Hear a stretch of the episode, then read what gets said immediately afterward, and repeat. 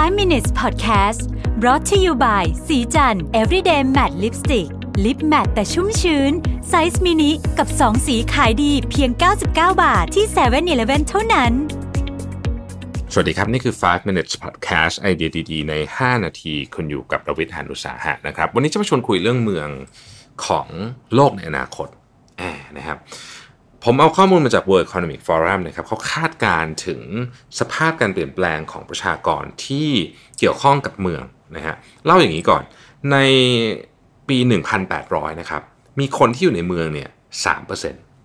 ะฮะ1950 นะครับ 29% 2008 50%และภายในปี 2040 คือ 20 ปีต่อจากนี้เนี่ย 65%ของประชากรโลกนะจะย้ายเข้ามาอยู่ในเมืองครับ เพราะฉะนั้น เมืองจะมีแต่ขยายนะฮะไม่มีหดนะฮะตัวเลขตอนนี้ก็คือคนประมาณ 1.3 ล้านคนนี่นะครับย้ายเข้ามาในเมืองทุกสัปดาห์นะครับ แล้วก็เราจะมีเมืองที่เรียกว่าเป็น megacity นะครับ megacity เนี่ยนะครับ29 เมืองนะฮะใน 5 ปีต่อจากนี้นะครับ5ปีต่อจากนี้จะมี megacity 29 เมืองที่เพิ่มขึ้นมาจากเดิมที่มีอยู่แล้วเนี่ยนะครับ ก็คือ 5 เมืองใน ในเอเชียนะครับเซินเจิ้นนะครับจาการ์ตาลาฮอร์อย่างนี้เป็นต้นนะครับ แล้วก็มีในโบโกตาในลาตินอเมริกานะครับหรือลิมาในเปรูเป็นต้นนะครับ เมืองที่คาดการณ์ว่าจะใหญ่ที่สุดในโลกนะฮะคือโตเกียวครับ 36 ล้านคนนะฮะประชากรนะครับ ถามว่าแล้วเมืองที่ขนาดย่อมลงมาเนี่ยเออเป็นเป็นยังไงบ้างนะครับ 1950เนี่ยเรามีเมืองที่มีคน 1 ล้านคนเนี่ย83 เมือง นะครับในปี 2011นะฮะมี 500 กว่าเมืองนะครับในปี 2025เนี่ยคาดการว่าเฉพาะในประเทศจีนอย่างเดียวเนี่ยจะมีเมืองที่เรียกว่าเป็นเมือง 1 ล้านบวกเนี่ยนะครับ221 เมืองนะฮะ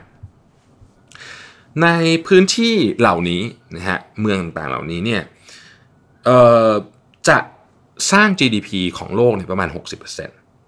ะครับและมี Impact ต่อ สิ่งแวดล้อมเยอะมาก เพราะว่า 60-80%ของเมืองขนาดใหญ่ที่พูดไปเหล่านี้เนี่ยคือคนที่คอนซูมพลังงานทั้งหมดนะฮะแต่สิ่งที่เรากำลังจะเห็นในอนาคต คือสิ่งที่เรียกว่าเมืองที่ฉลาดขึ้นหรือ smarter cities นะครับ ซึ่งตอนนี้เนี่ยต้องเรียกว่า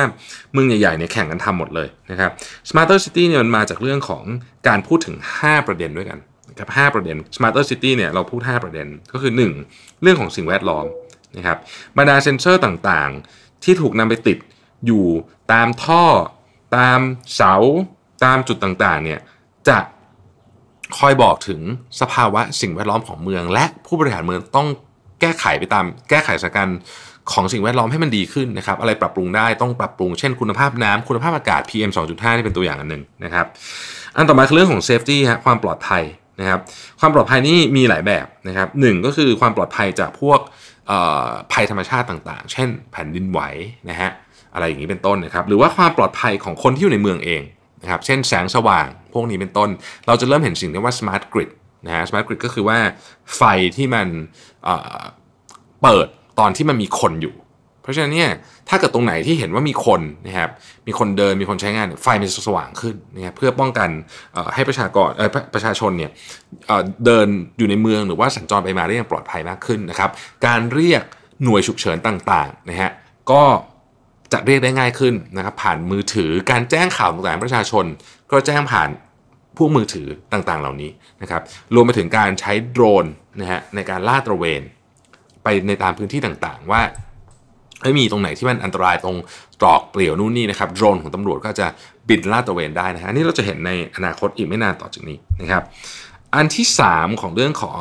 smarter city ก็คือเรื่องของ transportation ก็คือเรื่องของการขนส่งนะครับซึ่งแน่นอนว่าการขนส่งในยุคต่อไปเนี่ยมันก็มีอยู่ 2-3 เทรนด์นะฮะเทรนด์หนึ่งก็คือรถยนต์ขับเองนะครับเทรนด์อีกอันนึงก็คืออการที่ทำให้คนเนี่ยสนับสนุนประชาชนให้มาใช้รถสาธารณะมากขึ้นนะครับ และที่ 3 ก็คือว่าพื้นที่บางส่วนจะไม่มีรถยนต์นะฮะอย่างเช่นอตอนนี้หลาย ๆ หลาย ๆ เมืองในยุโรปเนี่ยเขาก็ทดลองแล้วนะปิดส่วนใจกลางเมืองให้รถยนต์วิ่งวันอาทิตย์นะฮะหลังจากนั้นก็ค่อย ๆ ขยายไอ้คนพบว่าเออถ้าเกิดว่าระบบการขนส่งมันดีเนี่ยมันช่วยลดเรื่องของควันและฝุ่นจากรถยนต์ได้ชัดเจนมากนะครับ คือมันเห็นผลชัดๆเลยว่าอากาศมันดีขึ้นนะครับ อันต่อไปก็คือเรื่องของ utilities นะครับ utilities นี่ก็คือพวก น้ำไฟอะไรต่างๆ พวกนี้นะครับ มันต้องทำให้น้ำประหยัดมากขึ้น ไฟประหยัดมากขึ้นนะครับ ตึกอะไรต่างๆ พวกนี้ก็จะต้องใช้เฉพาะที่ที่มันจำเป็นเท่านั้นนะครับ รวมไปถึงการมีพวกโซลาร์แผงนะครับวินแผงแล้วแต่เมืองนะว่ามันมีที่ติดตั้งยังไง พวกนี้เนี่ยทำให้ตัวอาคารต่างๆนี่นะครับ สามารถที่จะผลิตพลังงานเองได้ด้วยนะครับ อันสุดท้ายก็คือ smart building นะฮะ smart building เนี่ยมันจะมีอุปกรณ์อย่างเช่น Nest นะ Nest นี่ก็เป็นบริษัทของผมก็จะถ้าจำไม่ผิดรู้สึกจะเป็นของ Amazon นะฮะ Amazon ซื้อไป อย่าง Nest เนี่ยเขาจะเป็นเซนเซอร์ตรงไหนที่มีคนนะฮะถึงจะมีระบบปรับอากาศไปทำงาน มีไฟพวกนี้คือจะไม่เปิดไฟทิ้งไว้พร่ำเพรื่อให้มันเปลืองพลังงานนะครับ อันนี้ก็เป็นสิ่งที่เรียกว่าน่าจะเกิดขึ้นใน อนาคตอันใกล้นี้ อันนี้พูดถึง 5 ปีนะครับ สิ่งที่น่าเป็นห่วง สิ่งที่น่าเป็นห่วงนะครับ ก็คือว่าการเข้าถึงนะฮะการเข้าถึงพื้นที่ในเมือง หรือโดยเฉพาะบ้านเนี่ย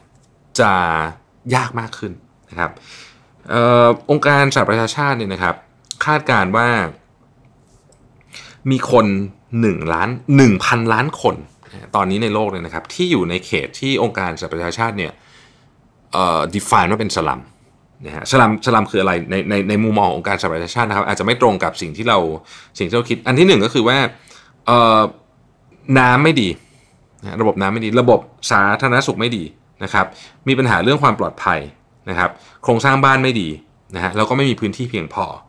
นะครับ เขาคาดการณ์ว่าคนหนึ่งล้านคนที่อยู่ในสลัมวันนี้เนี่ยนะครับ ตัวเลขนี้จะเพิ่มขึ้นเป็น ขอขอไปไม่ใช่ไม่ใช่หนึ่งล้านคนหนึ่งพันล้านคน ตัวเลขนี้จะเพิ่มขึ้นเป็นสองพันล้านคนในปี 2030 ถ้าไม่มีการวางแผนที่ดี เพราะคนเข้ามาในเมืองเยอะนึกเรานึกภาพออกนะคนเข้ามาในเมืองเยอะ พื้นที่ในเมืองมันมีจำกัดนะครับการวางผังเมืองที่ไม่ดี การไม่มีระบบการวางแผนเรื่องของอสังหาริมทรัพย์นะฮะก็จะทำให้มีคนที่ต้องตกอยู่ในสภาวะที่ อยู่ในอยู่ในบ้านอยู่ในอสังหาริมทรัพย์อยู่ในที่ที่ไม่ดีนะครับฮ่องกงนี่ก็เป็นตัวอย่างหนึ่งนะที่ตอนนี้นี่มีปัญหาเรื่องนี้มาก เพราะฉะนั้นเนี่ยผมคิดว่าถ้าเราเห็นภาพนี้แล้วเนี่ย